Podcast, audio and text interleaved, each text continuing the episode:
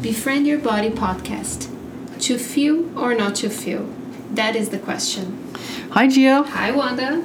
How are you today? I'm great, and you? Good. I'm excited. We're going to talk about sensation today. That's great. Looking forward to it.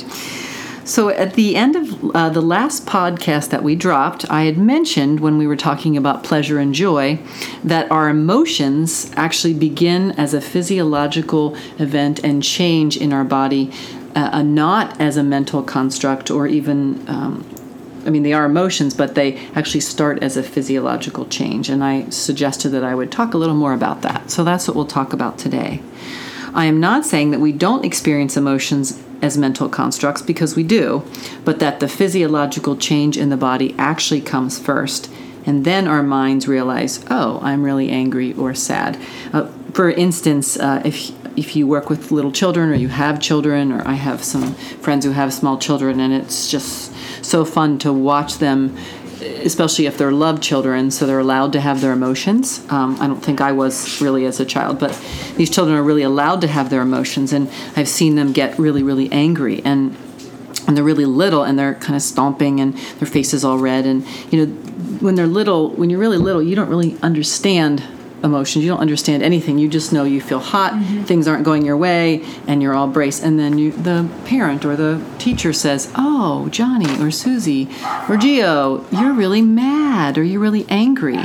And then eventually we learn how to associate the physiological change of anger with an actual a name for it. Exactly, right? we get a name for it. Sorry, there is a barking dog that is interrupting our podcast. So so when we're really angry you know we're aware now we usually short circuit and we just i'm angry. But we might not have noticed that 10 minutes ago our breath started getting shorter and our hands started fisting and our face started getting hot right? A lot of us are pretty good at ignoring our emotions until they're really mm-hmm. big. But our body is telling us how it feels by physiological changes slash emotions all the time. So to clarify this a little bit more we'll talk about language so, the mental construct or the mind's language, of course, is words. I am really angry, or I'm really happy that that dog stopped barking. but our body also has its own language and it speaks to us, actually, all the time. But we often don't hear or even try to listen, or some of us have forgotten how to listen. The body's language is actually that of sensation. When we're stressed or nervous, we often have a jittery, jangly feeling in our stomach or tightness in our chest. Um, you know, that's just to just to name one experience of the sensation along with an emotion. But that's how the body tells us how the body is feeling.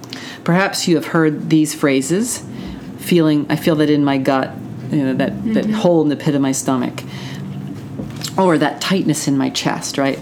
Less often we may be aware of the, the lightness in our hearts or the warm expansiveness in our chest. Uh, those are some sensations that usually accompany pleasure. This is the language of the body. It buzzes, constricts, contracts, chills, warms, opens, expands, jangles, just to name a very few of the sensations that the body actually experiences. So what you're doing now is just giving names to all the sensations, right? Well, yes, so, except not all, because yeah, I mean, I mean, you're just putting name using right. the words to describe a feeling that sometimes we're just feeling it, but we don't know exactly what it is, right? Or we're right. not noticing or paying attention enough to it, right. right. Perfect. Yes. And what often happens is we don't pay attention until the sensation gets so mm-hmm. big that we feel so emotional and then we have a hard time dealing with mm-hmm. it. Whereas if we were to listen to the sensation of anger or sadness or confusion, to name a few, as soon as the body started expressing it, then we could stop and it would be a lot easier to mm-hmm. calm ourselves down. So, yes, the emotions are built from sensations and physiological changes in the body. So, yeah, you got it. And I'm just naming a few. There's a chart in somatic experiencing, and I think they have like a hundred wow. words. When I first saw it, I'm like, that's ridiculous. But the more I've tried to listen to my body, the more I realize that body's really talking all the time. There's actually a fancy phrase for it. It's called interoception, or some people say introception, uh, but it's basically how the internal organs and muscle skeletal system uh, talks or sends message to our, our conscious brain. We, there's pressure, internal pressure, or like I said, movement. So our inner body can talk to our brains as well as our, you know, our our mental um, constructs can also say, "Oh, I feel this as well." So, one of the reasons that we're often unaware or completely ignore our body's messages is that a lot of us have forgotten that language. We deem these messages irreverent, irreverent, can't talk today, uh, to our busy grown up lives. Somewhere between elementary school and high school, many humans cease listening to their bodies and begin to really kind of live in their heads.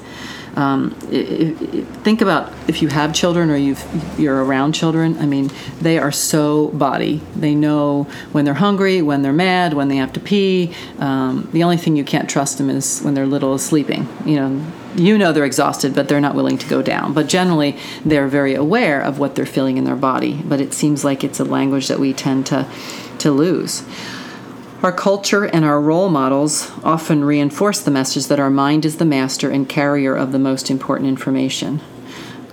Often it is our poets, musicians, film directors, artists, creative types, etc., who are the holdouts staying connected to both languages, which is one of the reasons we adore them so. Think about some of the most you know powerful movies or songs that you hear like they evoke visceral mm-hmm. sensations mm-hmm. in you so those are really helpful um, ways to actually start to go back to listening to the language of sensation if this is something that's fairly new to you. If a person lives in his or her mind a majority of the time, she will potentially have trouble really experiencing her emotions because she or he are not truly inhabiting their bodies. Remember, an emotion is a physiological shift that happens in our body that then our mind begins to get like, oh, I'm angry or I'm sad until the sensations get so big, and then that's usually when we, we can't ignore them anymore, even though we might like to. This is one reason why people sometimes who spend a lot of time in their heads obsessing or worrying experience high levels of body anxiety. The body is a lot bigger than the mind, especially when it comes to the negative emotions. Not because they're bad, but because they feel so bad anger, fear, and sadness, when you have tried to tamp them down and ignore them for too long, eventually they surge out and kind of blow up. When they do, it's usually a mess. We rant at someone or go into deep depression or have anxiety or panic attacks, just as a few examples. So, uh, any any thoughts or uh, questions you might have, Gio, about sensation?